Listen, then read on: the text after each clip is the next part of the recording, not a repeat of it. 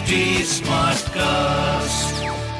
आप सुन रहे हैं एच डी स्मार्ट कास्ट और ये है लाइव हिंदुस्तान प्रोडक्शन नमस्कार ये रही आज की सबसे बड़ी खबरें। राहुल गांधी के लिए कांग्रेस को जिस बात का डर था वही हो गई। मोदी सरनेम पर आपत्तिजनक टिप्पणी को लेकर मानहानि केस में उन्हें गुरुवार को दो साल की सजा हुई थी और अब उनकी लोकसभा की सदस्यता भी चली गई है। शुक्रवार को लोकसभा स्पीकर ओम बिरला ने इस बारे में फैसला लिया। इस बीच हर कोई राहुल गांधी की उस गलती का ज़िक्र कर रहा है, जो उन्होंने 2013 में मनमोहन सरकार के अध्यादेश की कॉपी को फाड़कर की थी। दरअसल, मनमोहन सिंह सरकार सुप्रीम कोर्ट के फैसले के बाद एक अध्यादेश लाई थी, जिसमें दो साल या उससे अधिक की सजा के तुरंत बाद किसी विधायक या सांसद की सदस्यता न छीने जाने का प्रावधान था। राहुल गांधी ने उस अध्यादेश को फाड़ दिया था। तब भी राहुल गांधी पर यह कहते हुए उन पर निशाना साधा गया था कि उन्होंने चुनी हुई सरकार की कैबिनेट से पारित अध्यादेश को फाड़कर गलती की है। यह पूरा मामला जुलाई 2013 में लिली टॉमस बनाम भारत केस में आए सुप्रीम कोर्ट के फैसले से शुरू हुआ था। इस मामले में कोर्ट ने जनप्रतिनिधित्व कानून के सेक्शन आठ, चार को खारिज कर दिया था, जिसमें किसी विधायक एवं सांसद को सजा मिलने के बाद तीन महीने का वक्त अपील के लिए मिलता था। इसके बाद भी अपील पर फैसला होने तक उनकी सदस्यता बनी रहने का प्रावधान था। कोर्ट के इस फैसले को पलटने के लिए ही मनमोहन सिंह सरकार अध्यादेश लेकर आई थी, जिसे राहुल गांधी ने फाड़ दिया था। माना जा रहा है कि यदि वह उस अध्यादेश को नहीं फाड़ते तो फिर आज राहुल गांधी खुद उसके ही प्रावधानों के ज़रिए बच जाते। राहुल गांधी ने मनमोहन सरकार के प्रस्तावित अध्यादेश की कॉपी को कंप्लीट ननसेंस करार करते हुए फाड़ दिया था।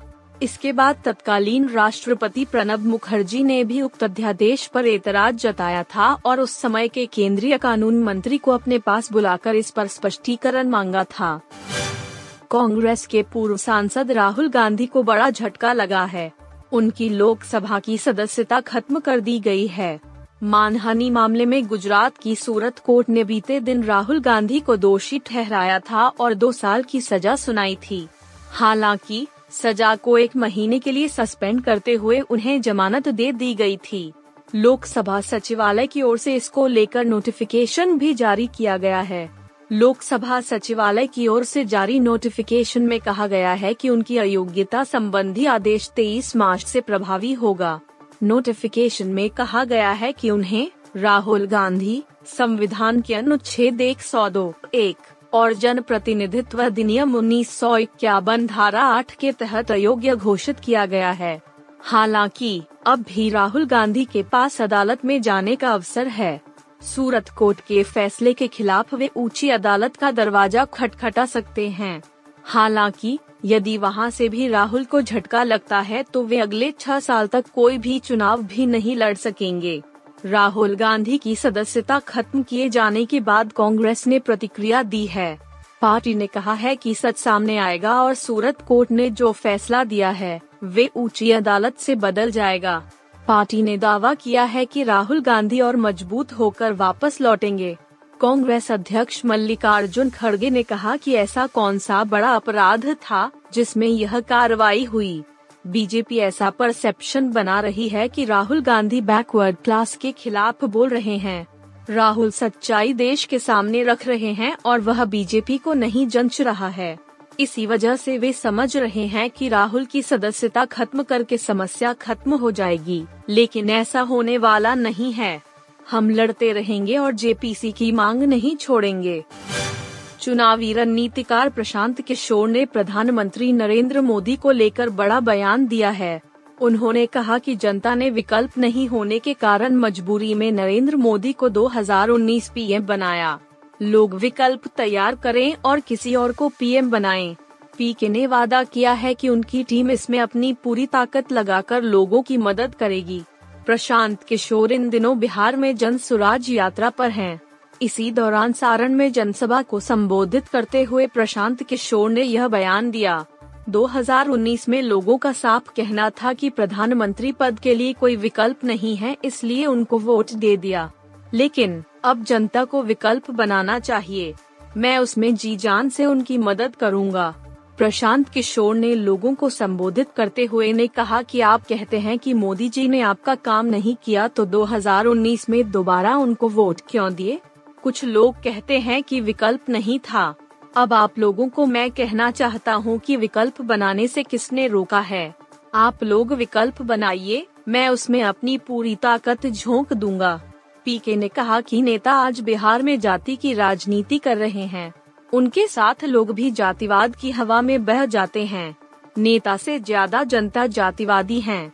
अब लोग नहीं संभालेंगे तो बिहार की दशा नहीं सुधरेगी। लोगों को जीवन भर बिहार और अपनी दुर्दशा का भोग भोगना पड़ेगा। रमज़ान का महीना शुरू हो गया है और इस बीच इस्लामिक दुनिया में एकता का माहौल बनता दिख रहा है। पिछले दिनों ही ईरान के साथ अपने कूटनीतिक संबंधों को बहाल करने का ऐलान कर सऊदी अरब ने बड़ी पहल की थी। शिया और सुन्नी जमात के अगवा दोनों देशों की नजदीकी वैश्विक राजनीति के लिहाज से भी बेहद अहम है। अब इसी कड़ी में सऊदी अरब ने सीरिया के साथ भी अपने कूटनीतिक संबंधों को बहाल करने का फैसला लिया है। दोनों देशों ने एक दशक पहले संबंध समाप्त कर लिए थे और दूतावासों को बंद कर दिया गया था। अब सीरिया और सऊदी अरब ने फैसला लिया है कि वे एक दूसरे के यहाँ अपने दूतावासों को फिर से खोलेंगे। माना जा रहा है कि ईरान से सऊदी अरब की नजदीकी के चलते ऐसा हुआ है। ईरान की ओर से सीरिया को मदद की जाती रही है। इसी के चलते सऊदी अरब की उससे दूरी थी। अब जबकि खुद ईरान ने सऊदी अरब से दोस्ती का फैसला कर लिया है तो फिर सीरिया के संबंध भी सुधरते दिख रहे हैं। 2011 में सीरिया में गृह युद्ध छिड़ने के बाद से ही अरब देशों ने सीरिया को अकेला कर दिया था। लेकिन अब वह अरब सियासत का हिस्सा बनता दिख रहा है। अप्रैल के दूसरे सप्ताह में ईद के बाद दोनों देश दूतावासों को खोलने की शुरुआत करेंगे। फ़िलहाल सऊदी अरब के विदेश मंत्रालय ने इस खबर पर कोई प्रतिक्रिया नहीं दी है।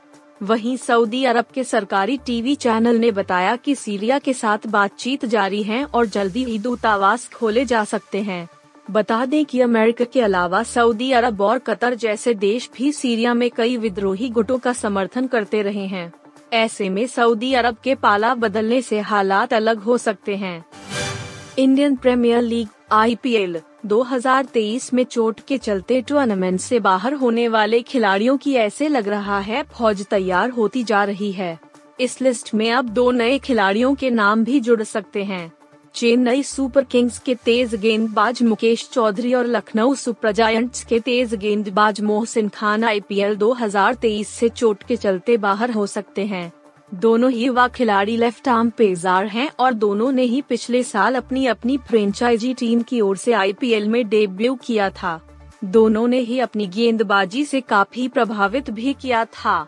पिछले सीज़न में मुकेश चौधरी ने तेरह मैचों में सोलह विकेट चटकाए थे। सी सीएसके के सीईओ काशी विश्वनाथन पहले ही इसकी पुष्टि कर चुके हैं। उन्होंने क्रिकबज पर कहा हम मुकेश का इंतज़ार कर रहे हैं लेकिन हमें उनको लेकर ज़्यादा उम्मीद नहीं है। वह पिछले सीज़न में हमारे लिए अहम गेंदबाज रहा था और ऐसे में अगर वह यह सीज़न नहीं खेल पाता है तो यह हमारे लिए काफ़ी दुर्भाग्यपूर्ण होगा। मुकेश फ़िलहाल बेंगलुरु में नेशनल क्रिकेट अकेडमी एन में रिहाब से गुजर रहे हैं। मुकेश करीब सात सालों से डोमेस्टिक सर्किट में हैं, लेकिन अभी तक महज तेरह फ़र्स्ट क्लास मैच ही खेल पाए हैं। वहीं मोहसिन की बात करें तो पिछले सीज़न में उन्होंने नौ आईपीएल मैचों में चौदह हुए के चटकाए थे और छह से कम के इकोनॉमी रेट पर रन खर्चे थे। एलएसजी को प्लेऑफ में पहुँचाने में उनका बड़ा हाथ रहा था। आप सुन रहे थे हिंदुस्तान का डेली न्यूज़ रैप जो एच टी स्मार्ट कास्ट की एक बीटा संस्करण का हिस्सा है। आप हमें फेसबुक ट्विटर और इंस्टाग्राम पे एट एच टी या podcasts@hindustantimes.com पर ईमेल के द्वारा सुझाव दे सकते हैं।